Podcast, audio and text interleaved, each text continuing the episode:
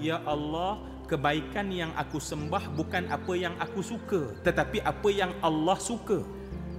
Bukan apa yang aku seronok nak buat tetapi apa yang Allah seronok untuk terima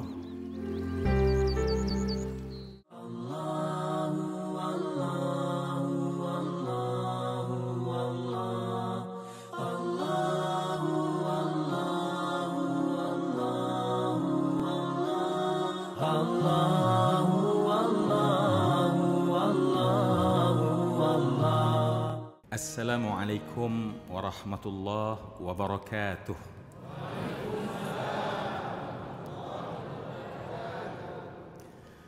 Saya mulakan dengan menyebut kalimat A'udzu billahi minasyaitonir rajim. Artinya saya mengajak saya dan kita semua berlindung dengan Allah Subhanahu wa taala daripada syaitan yang direjam dan merejam kejahatan. Saya mulakan majlis kita dalam rancangan Al-Kuliyah ini dengan menyebut Bismillahirrahmanirrahim. Artinya adalah aku mulakan bicara dalam majlis yang penuh berkat ini dengan menyebut nama Allah, ketinggian Allah. Allah yang maha pemurah lagi maha penyayang Tujuannya tidak lain tidak bukan adalah untuk kita semua diturunkan oleh Allah keberkatan.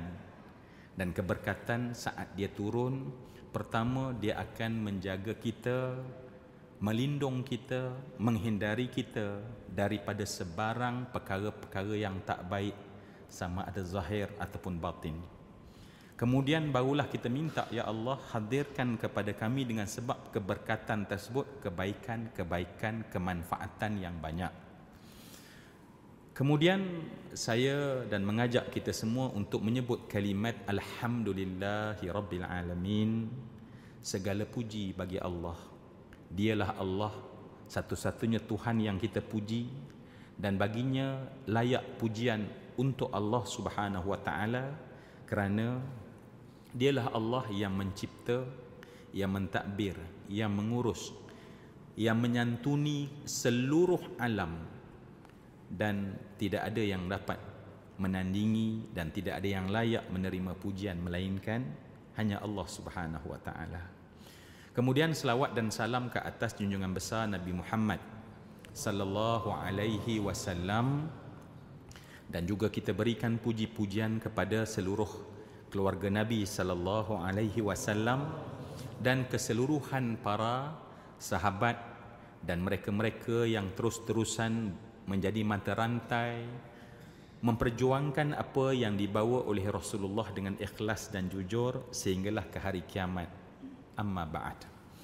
Alhamdulillah uh, rakan-rakan saya daripada sidang jamaah Masjid UK Perdana sekalian apa khabar semua Alhamdulillah saya dengar saya kira uh, rakan penonton yang menonton rancangan Al-Quriyah dapat mendengar jawapan penuh ceria daripada jamaah daripada UK Perdana. Sejak saya masuk masjid tadi sampai sekarang senyum menguntum di wajah masing-masing alhamdulillah.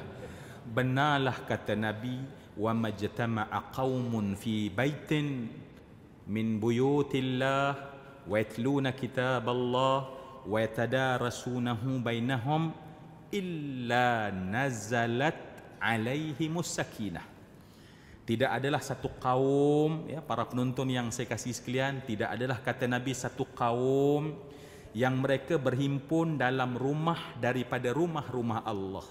Melainkan kata nabi apa yang akan diberi oleh Allah kepada mereka pertama kata nabi adalah sakinah ketenangan, kedamaian, kepuasan, kebahagiaan yang Allah titis-titiskan dalam hati sehingga orang yang datang ke rumah Allah paling layak menerima ketenangan dan merasai bahagia dalam hidup ni insya-Allah. Alhamdulillah. Dan sebab itulah semua yang dikasih dan rupa-rupanya hanya orang yang hatinya damai, tenang dan bahagia sahajalah barulah insya-Allah ilmu akan jatuh dan cambah dalam hati tersebut insya-Allah. Orang yang hatinya penuh dengan jiwa kacau, Ya, walaupun mendengar pengajian, mendengar peringatan, mungkin dibacakan ayat Al-Quran tetapi bacaan, peringatan, ilmu tersebut sama sekali tidak memberi kesan ke dalam jiwa seseorang. Jadi saya nak mengajak para penonton semua dan semua rakan-rakan saya, adik-beradik saya yang ada di sini, marilah kita doa yang pertama, Ya Allah, tambahkanlah kami ketenangan dan ketenangan ini, Ya Allah. Amin. Ya Rabbal Alamin. Masya Allah. Kalau kita imbau balik kehidupan kita, sebab saya ada satu kepercayaan dalam hati saya. Saya percaya para penonton yang menonton rancangan ini, rakan-rakan saya yang sedang bersila dan bersimpuh di Masjid UK Perdana yang begini tenang dan damai ini kalau kita imbau balik kita telah melalui siri perjalanan mungkin satu masa dulu kita adalah orang yang tak kenal sajadah. Mungkin. Tuan-tuan jangan marah saya.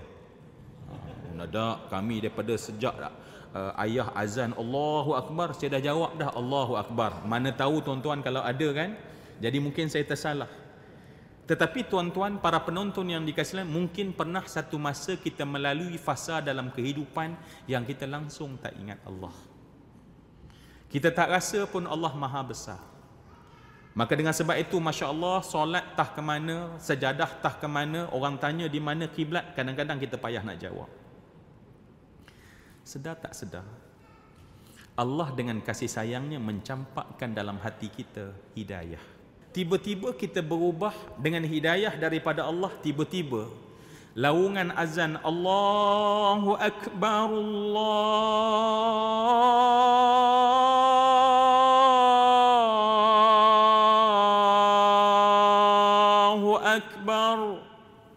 mungkin satu subuh kita terbangkit dan terbangun. Tak tahu kenapa kita menangis. Kita rasa masya Allah lazatnya dekat dengan Allah. Dan kemudian kita mula mengorak langkah. Kita menadah tangan banyak mulut kita bertaubat pada Allah. Mulut kita baca ilahi lastulil firdausi ahla.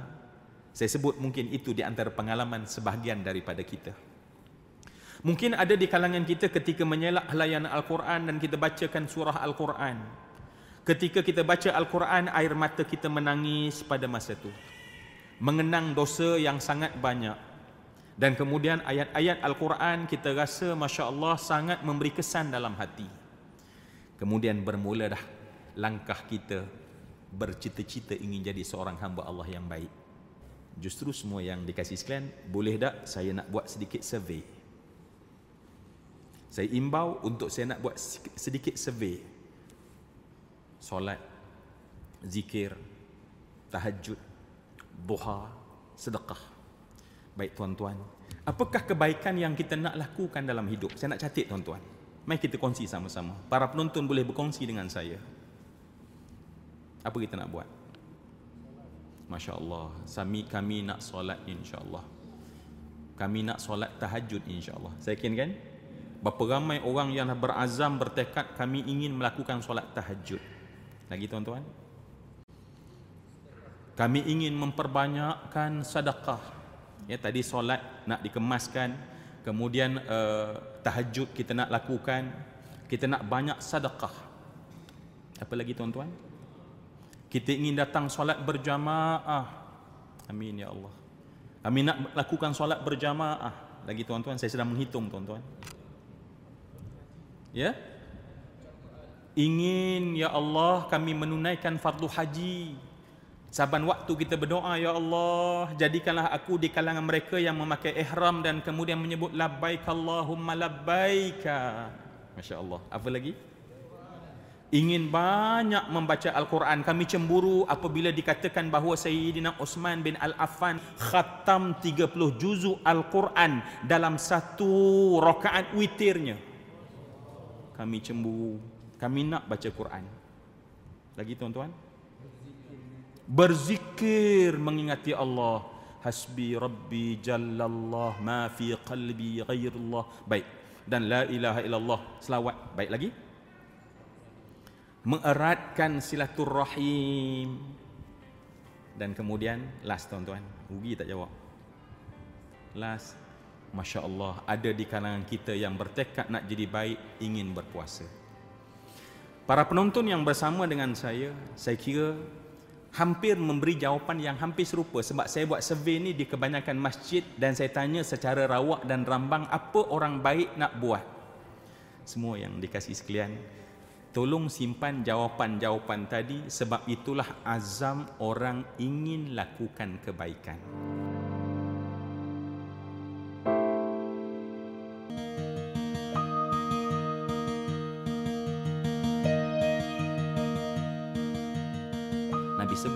Hadis al-kayyisu man dana nafsahu wa amila lima ba'dal maut.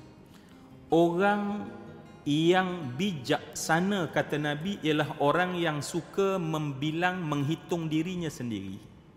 Hari ini kita dah mula mengorak langkah ingin melakukan kebaikan dan kita nak bermuhasabah ya Allah kebaikan yang aku sembah bukan apa yang aku suka. Ingat tuan-tuan saya nak tanya muslimah kat sini, para isteri yang ada di sini. Kalau kita masak untuk suami, kita biasa kita masak yang kita suka ke yang suami suka? Ha, lelaki jangan jawab. Nak dengar muslimah jawab. Sekiranya kita si isteri yang nak menyediakan makanan, dia akan masak yang dia suka ke yang suami suka? Masya Allah balik ni saya kira Masya Allah ya.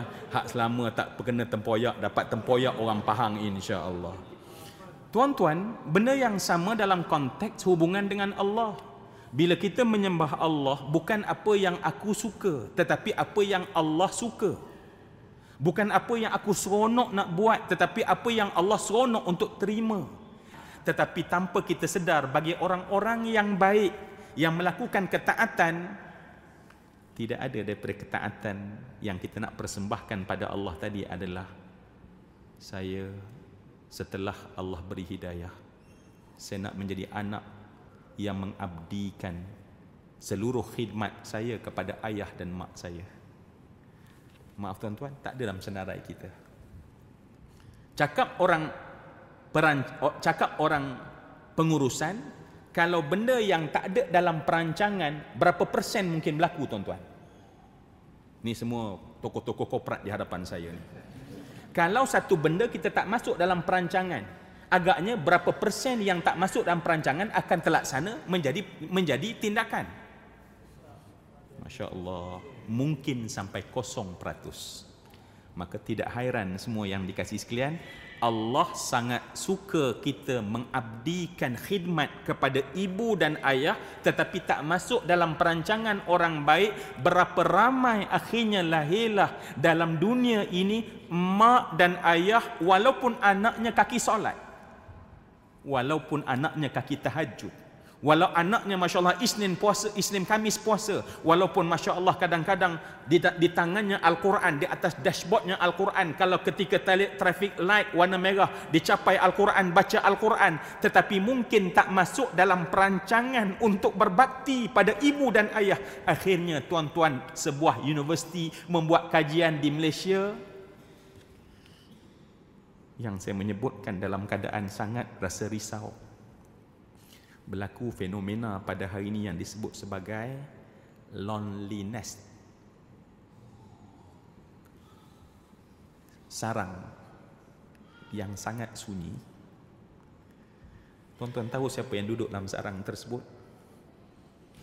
Ayah anda. Ibu anda. Yang dalam keadaan sunyi persis sama macam cerita tenggang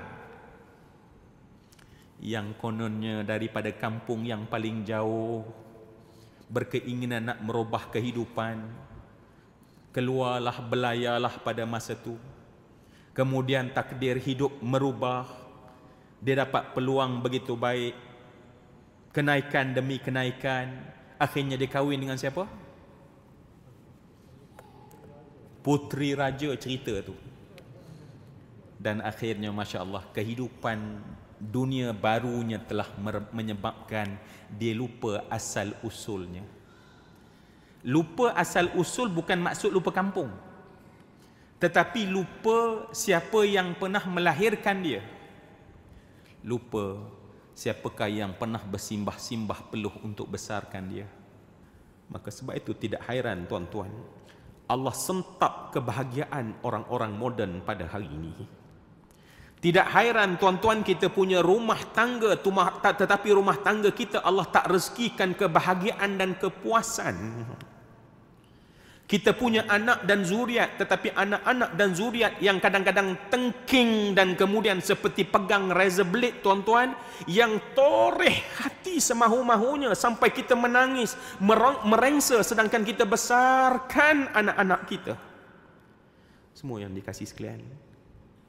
Cerita itu berakhir begitu. Dan sebab itulah pada malam ini bagi orang-orang yang baik kita terlupa rupanya Allah Subhanahu wa taala menyebut dalam surah Al-Isra. Kita biasa dengar ayat ini dan marilah kita baca. Kita kenangkan sama-sama dalam muhasabah. Saya bermuhasabah. Saya bercakap dengan tuan-tuan hati saya terbayang ibu saya. Saya bercakap dengan tuan-tuan hati saya terbayang ayah saya tuan-tuan. Sebab mungkin ketika saya meniti untuk jadi makin baik, makin baik, makin baik dengan ibadat yang saya rangka dan cipta yang saya yang saya lakukan insya-Allah untuk persembahkan kepada Allah. Tetapi saya tak pernah tanya adakah itu yang paling Allah suka daripada saya. Kalau kita nak mendengar apa yang Allah suka, mari kita dengar firman Allah Subhanahu wa taala ba'da a'udzubillahi minasyaitonir rajim. Wa qada rabbuka alla ta'budu alla ta'budu illa iyyah وبالوالدين إحسانا.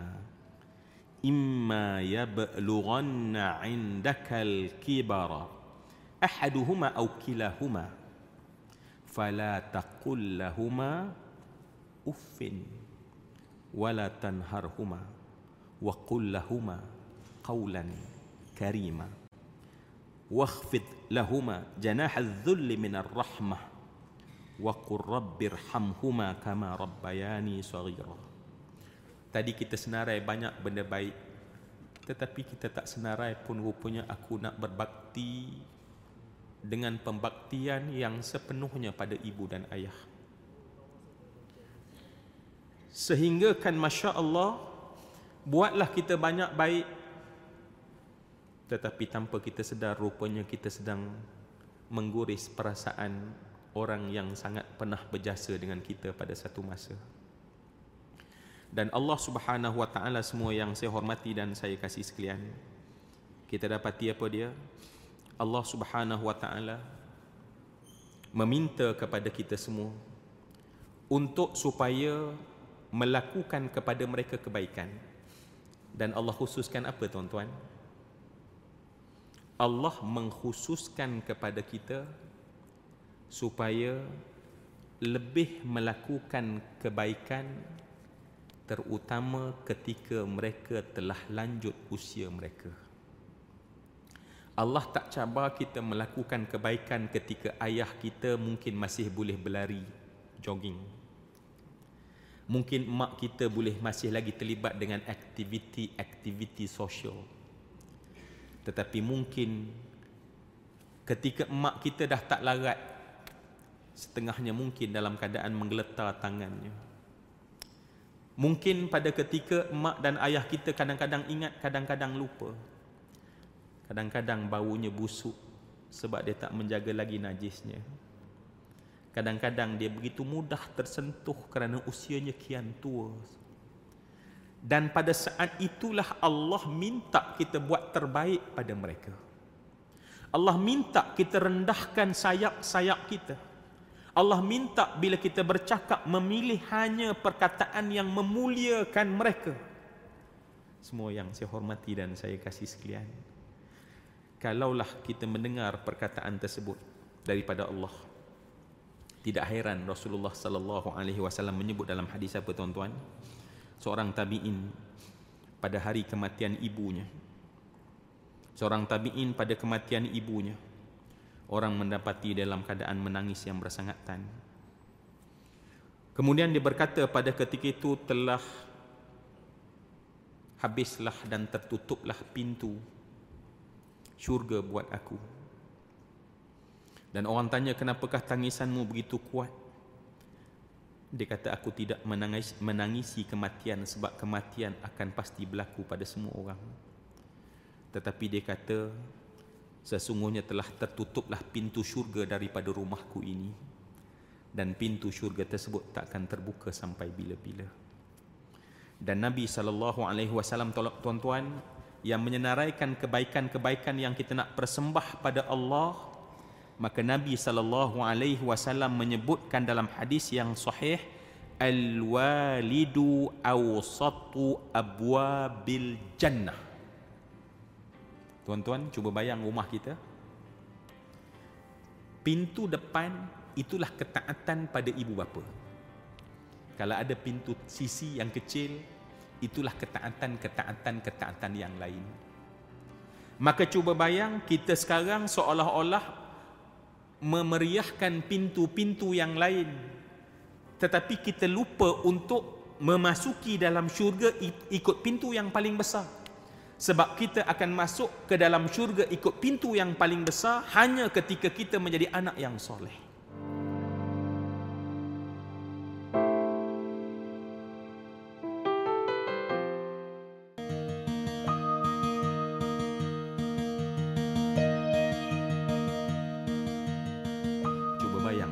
saya kasih sekalian.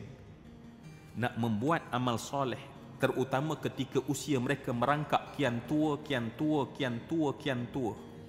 Dan kita nak melakukan ketaatan demi ketaatan baik demi baik memilih percakapan. Tak pernah rasa kita lebih baik daripada mereka lebih pandai daripada mereka. Memilih hanya perkataan yang baik. Sebab itu tuan-tuan tuan-tuan ingat tadi perkataan pertama saya ketika saya sebelum selepas memberi salam pada tuan-tuan yang mulia apakah kalimat yang saya sebut? Saya menyebut kalimat a'udzubillahi minasyaitonir sebab itu syaitan tuan-tuan akan datang pada orang baik yang datang duduk di masjid ini dan penonton yang menyaksikan rancangan akuliah adalah orang yang ingin jadi baik dan dan orang baik.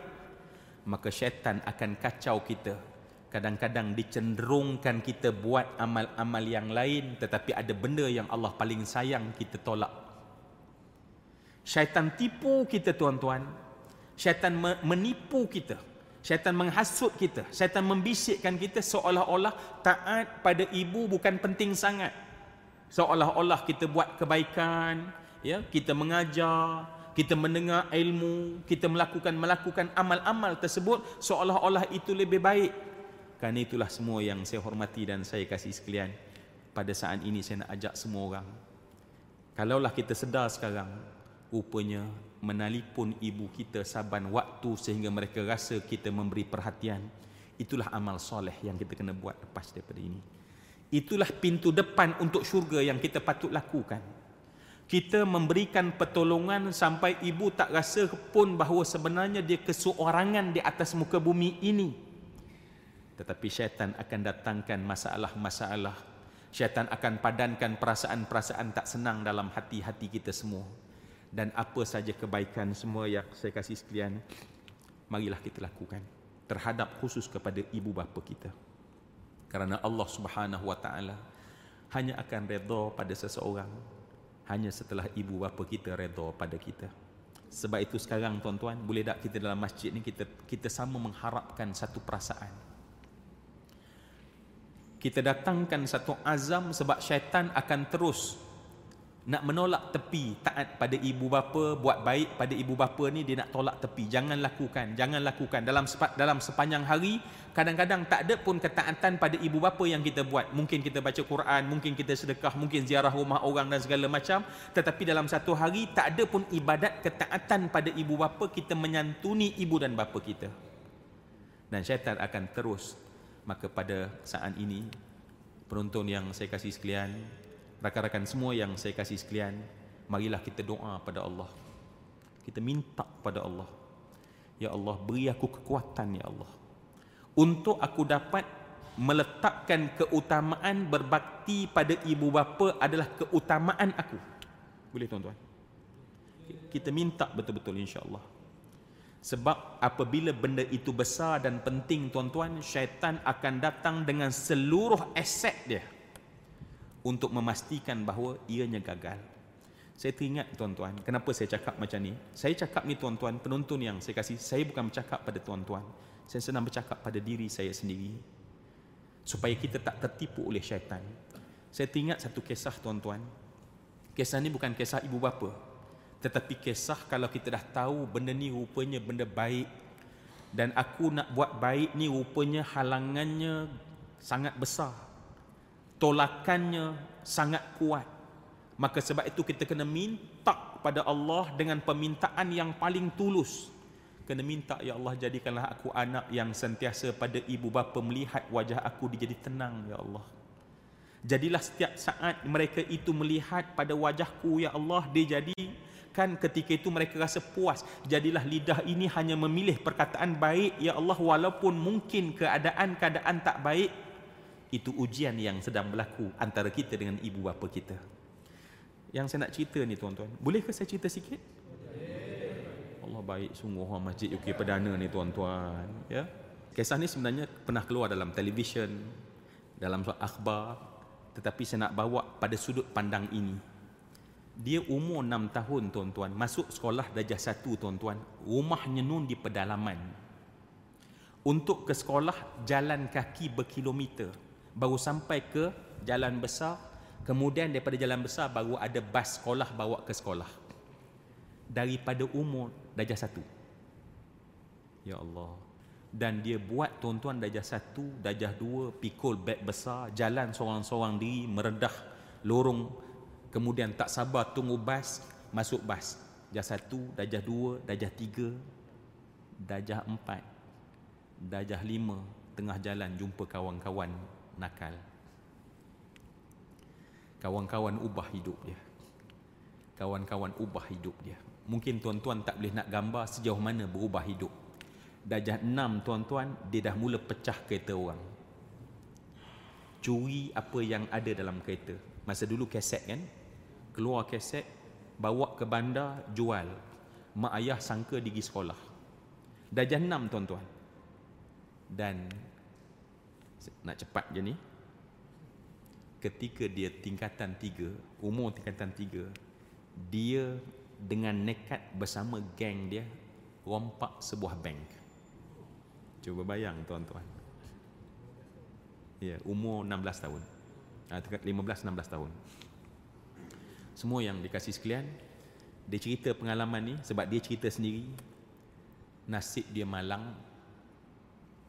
Dia kena tangkap oleh kerana dia kemudian dia masuk lokap kemudian dia dibicarakan oleh kerana di bawah umur ditahan di di, di uh, uh, di pusat tahanan lah kita kata ramai yang tahu di mana pusat tahanan untuk bagi orang bawah umur selama enam bulan tuan-tuan dia kekal jadi orang yang macam dia di luar. Memberontak tunjuk gangster.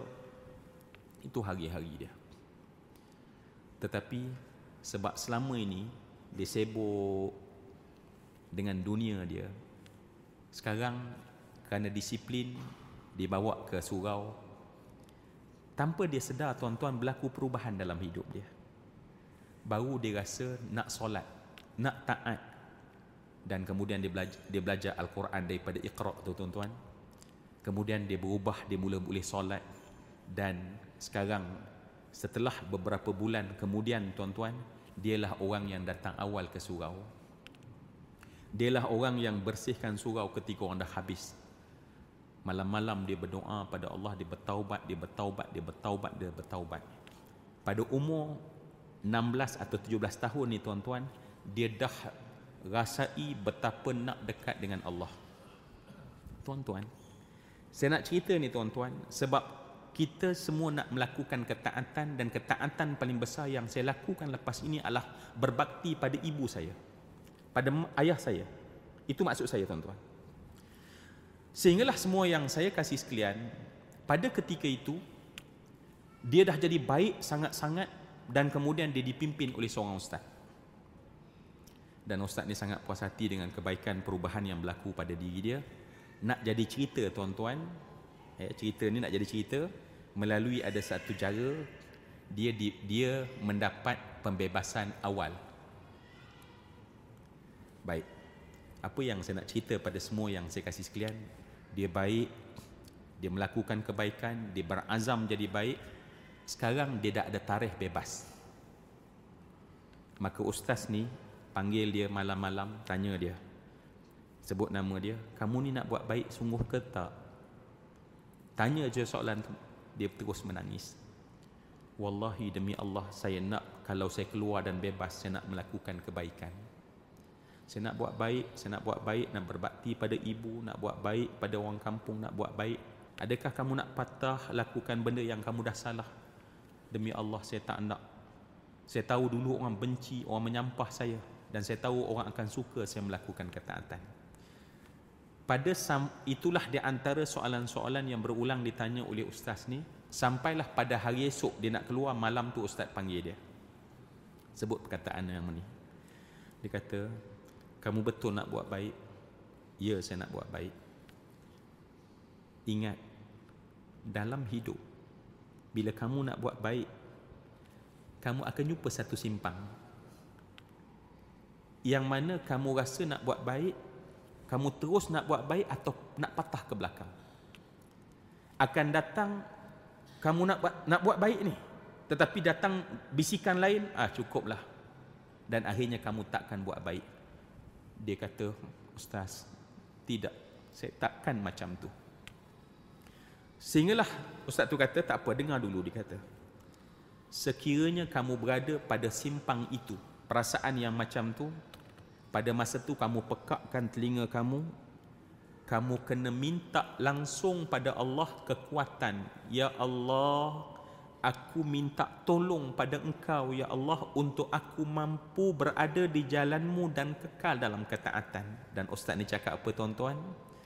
Kalaupun ke- kamu perlu menangis mengemis bahkan kamu kalau perlu meraung kamu meraung minta pada Allah dia dengar yalah ustaz insyaallah saya dah pengalaman jahat ustaz.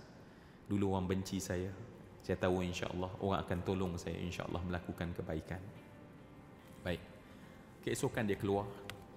Dia bekalkan sedikit duit. Kemudian dia keluar daripada uh, pusat itu. Dia naik bas untuk pulang ke kampung. Nak sampai ke kampung tuan-tuan dia dalam keadaan berdebar-debar. Lama tak jumpa ayah lama tak jumpa dengan kawan-kawan ibu lama tak jumpa dengan kawan-kawan yang lain sampai ke kampung dia dia pun uh, bunyikan loceng dia turun tuan-tuan bas berlalu pergi ketika dia nak seberang jalan simpang kampung ada gerbang tuan-tuan di gerbang dan di simpang penuh dengan orang kampung tuan-tuan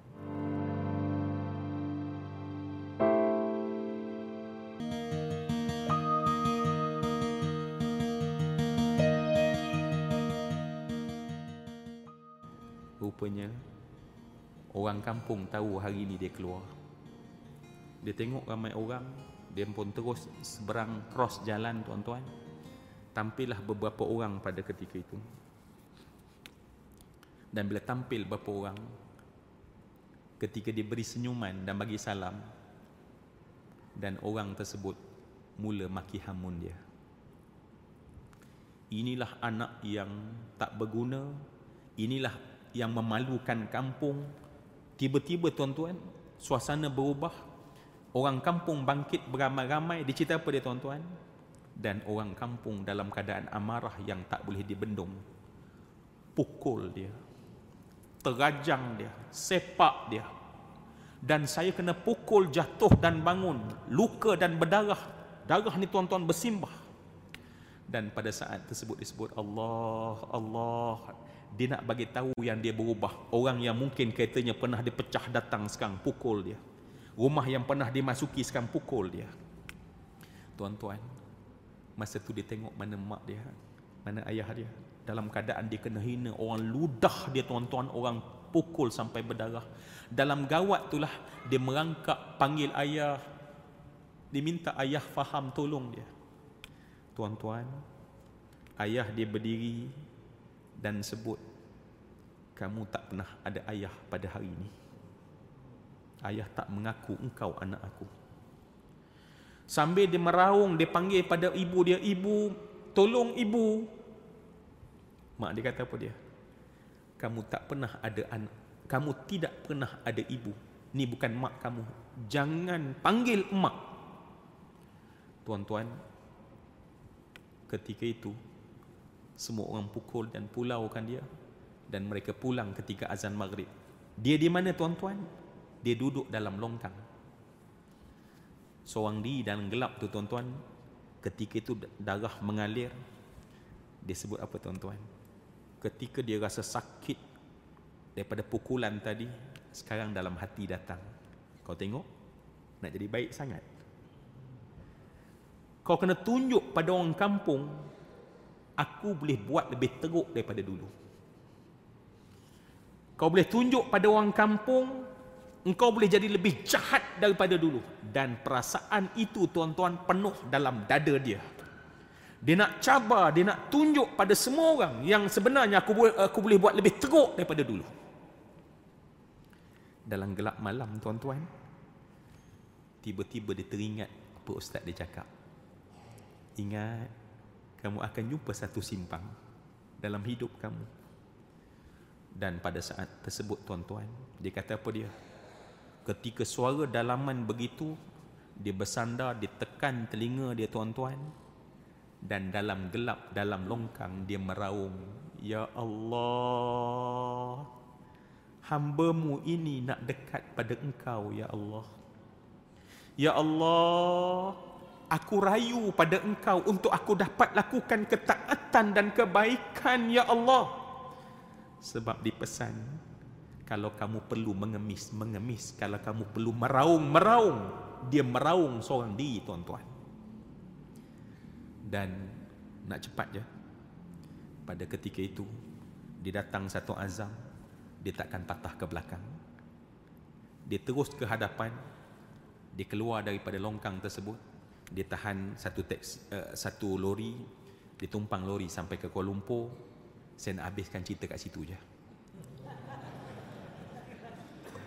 Tetapi saya nak cerita pada apa tuan-tuan yang saya, saya hormati dan saya kasih sekalian. Pada saat tuan-tuan ingin lakukan ketaatan pada ibu dan ayah yang telah tua. Tak macam kita nak tuan-tuan. Bisikan akan datang orang tua ni. Seluruh bisikan yang datang daripada syaitan hanya orang yang minta tolong pada Allah dan Allah tolong baru dia boleh lakukan ketaatan yang Allah paling sayang ini. Sebab itu pada malam ni sama-sama penonton yang saya kasih sekalian kita tahu apa bentuk ketaatan dan ingatlah insya-Allah pintu depan tersebut hanya akan terbuka pada saat kita taat dan patuh dan berbakti kepada kedua ibu bapa kita. Dan pada saat kita meninggalkan mereka, kita jauh daripada Allah walaupun dai kita dekat dengan tempat sujud. Allah benci melihat kita walaupun kita sedang membaca ayat Allah. Sebab itulah mari kita tanamkan azam yang sebenar-benarnya dalam hati bahawa sebenarnya aku menyenaraikan bahawa berbakti kepada ibu bapa adalah keutamaan sebelum mereka dijemput pulang oleh Allah Subhanahu wa taala. Semoga semua yang saya kasih sekalian, ya Allah, marilah kita menadah tangan dan berdoa pada Allah di atas kelemahan setiap orang daripada kita. Ya Allah, kami mengakui kelemahan kami, Ya Allah. Justru itu kami mohon padamu, Ya Allah. Berilah seluruh kekuatan segenap keupayaan, Ya Allah. Untuk kami dapat lakukan amal yang engkau sangat suka, yakni berbakti, berbakti kepada kedua ibu bapa kami, Ya Allah. Ya Allah, tolonglah kami, Ya Allah. Jadikanlah setiap perkataan kami perkataan yang suka didengar oleh ibu dan ayah kami ya Allah. Jadikanlah setiap kami merupakan perkara yang sentiasa dibanggakan oleh ibu dan ayah kami ya Allah. Jadilah kami ya Allah anak yang dapat melakukan ketaatan yang penuh kepada kedua ibu bapa kami ya Allah dan tolonglah kami untuk ini amin ya rabbal alamin. Semua yang dikasih sekalian saya rasa saya kira kita dah sampai ke penghujung. Semoga kita semua tidak termasuk dalam semua plot tersebut dan kita akan disayangi oleh Allah Subhanahu wa taala. Ampun maaf daripada saya. Aku qawli hadha wa astaghfirullah azim li wa lakum wa lisairil muslimin Assalamualaikum warahmatullahi wabarakatuh.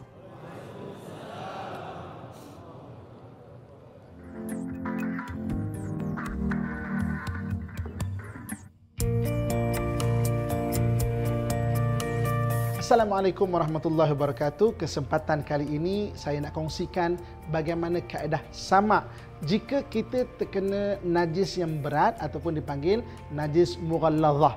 Jadi najis mughalladhah kita cara kaedah menyucikannya adalah dengan tujuh kali basuhan dan menurut hadis Nabi sallallahu alaihi wasallam ihdahun nabi turab salah satunya daripada tanah. Kita boleh memilih untuk membasuh dengan basuhan air tanah itu pada permulaan pertengahan ataupun hujung. Tak kisah. Janji tujuh kali basuhan dan salah satunya dengan menggunakan air tanah. Saya ingin contohkan eh. Yang pertamanya kita kena ambil tanah dan kita kena pastikan bahawa tanah itu tanah yang suci ya. Jangan ambil tanah yang tanah itu bernajis. Jadi kita jadikan tanah ini sebagai uh, tanah liat yang boleh kita jadikan dia sebagai basuhan. Jadi maknanya katakan tangan saya yang kena najis di sini. Najis mughalladah yang berat. Maka saya basuh dan niatkan sebagai basuhan pertama dengan air tanah. Okey? Sebagai air tanah basuhan pertama. Kena saya basuh lagi enam kali dengan air bersih. Dua, tadi satu dah air tanah. Tiga, empat, lima, enam dan tujuh. Tujuh kali basuhan. Maka sucilah kita daripada najis mughalladhah ini ataupun najis yang berat ini. Jadi senang penonton sekalian, kita boleh gunakan kaedah membasuh sama ini dengan kaedah katakan kita masuk rumah yang baru kita sewa yang dulu mungkin kita terdapat najis mughalladhah ataupun pinggan mangkuk yang kita tidak pasti. Jadi macam mana cara dia? Ambil bekas, kita larutkan uh, jadikan tanah itu sebagai air basuhan pertama dan enam kali lagi dengan air yang bersih. Jadi mudah-mudahan memberi manfaat kepada kita untuk kaedah menyucikan kan, ataupun kaedah kita untuk sama pada najis muqaddasah. Mudah-mudahan bermanfaat. Sekian. Assalamualaikum warahmatullahi wabarakatuh.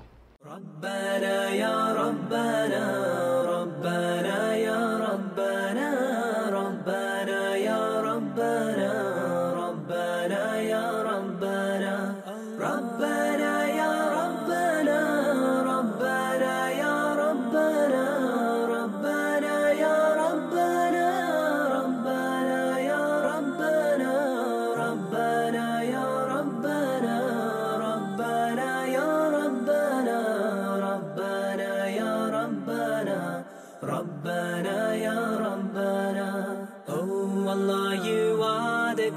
nothing can